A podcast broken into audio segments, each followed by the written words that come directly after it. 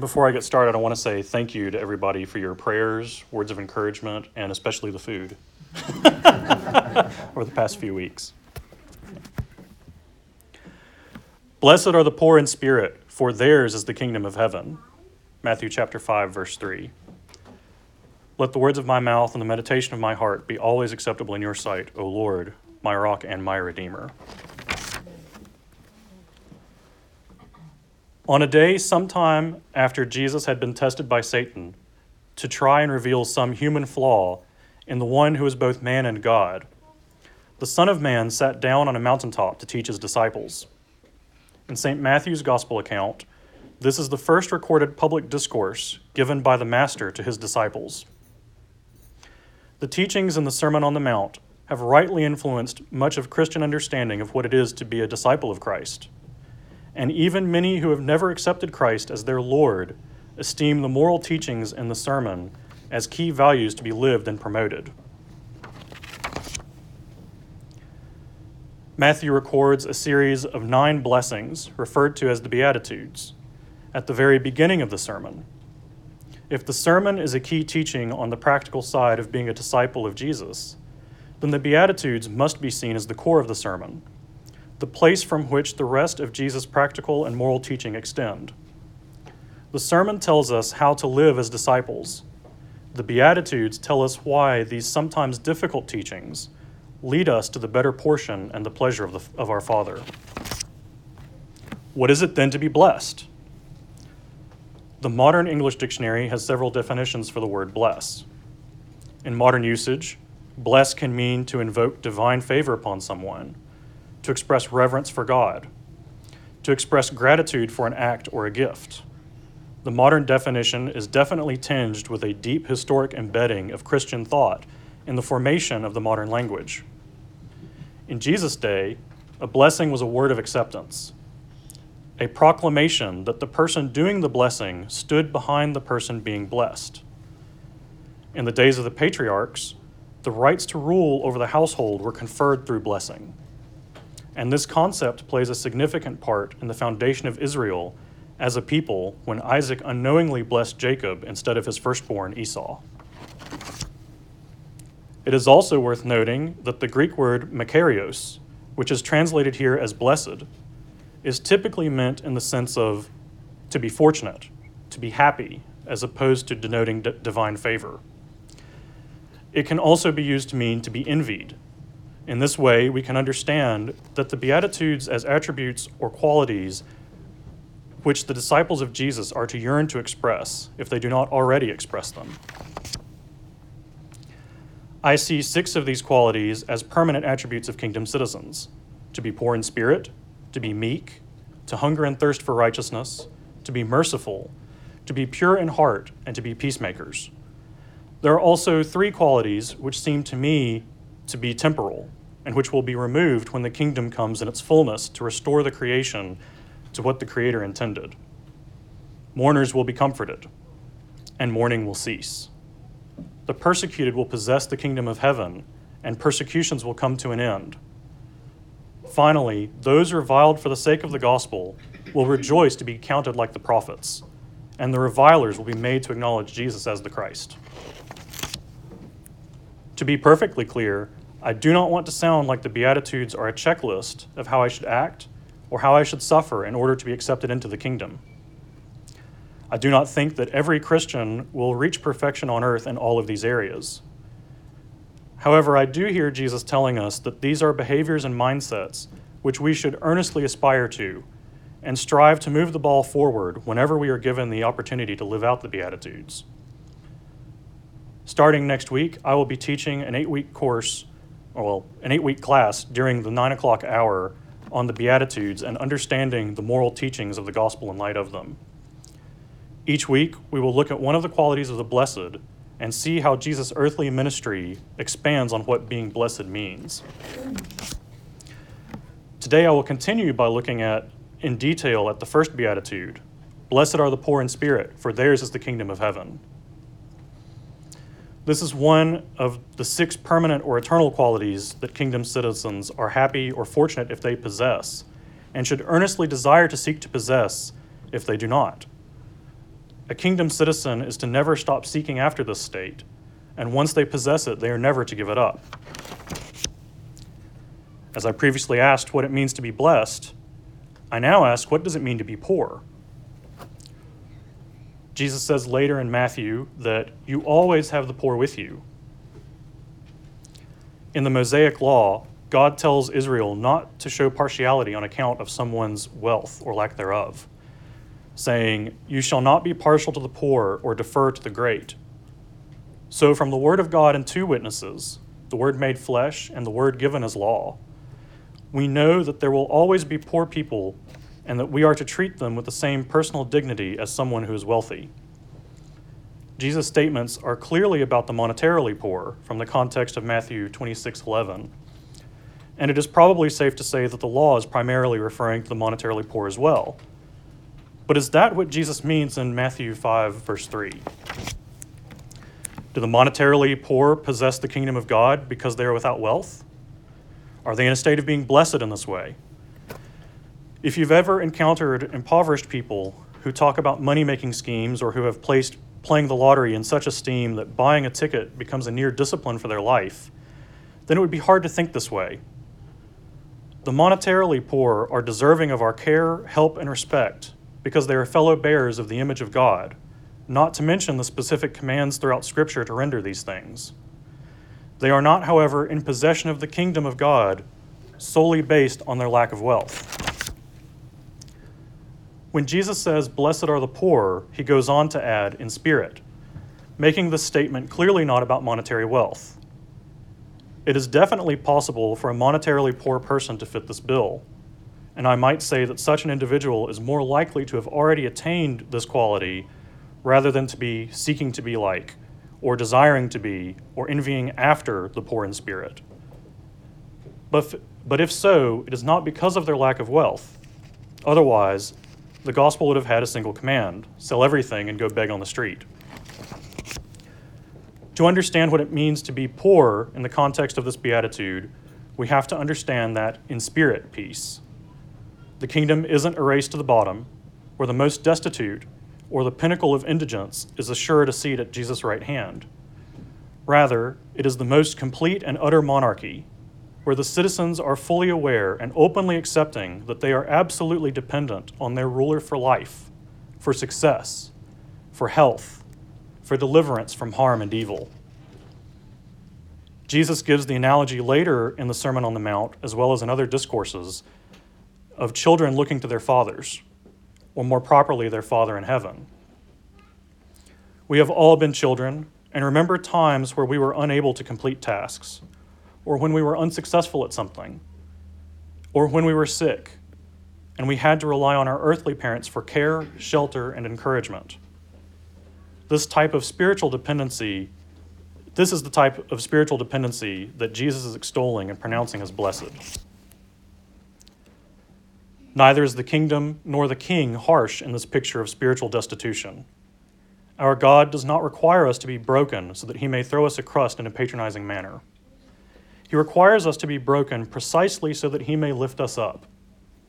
In this way, we are to emulate the beggar on the street who looks for assistance from more wealthy and advantaged persons to provide for them in their weakness. They approach others humbly and ask for what can be spared, most times expecting nothing more than pocket change, if anything at all. Just as the beggar knows intimately that they do not deserve even pocket change by their own merit, we know that we do not deserve God's mercy, but we trust in His promises to deliver us from sin and suffering. So, to be spiritually poor is to be utterly dependent on God for our life and as we approach death, for our health and through the trials of illness, for our well being and in our suffering, for our successes and in the midst of our failures, to provide us peace and to see us through storms. Because the fact of the matter is that we are this dependent, yet most of humanity regards all of these things as being totally in our control.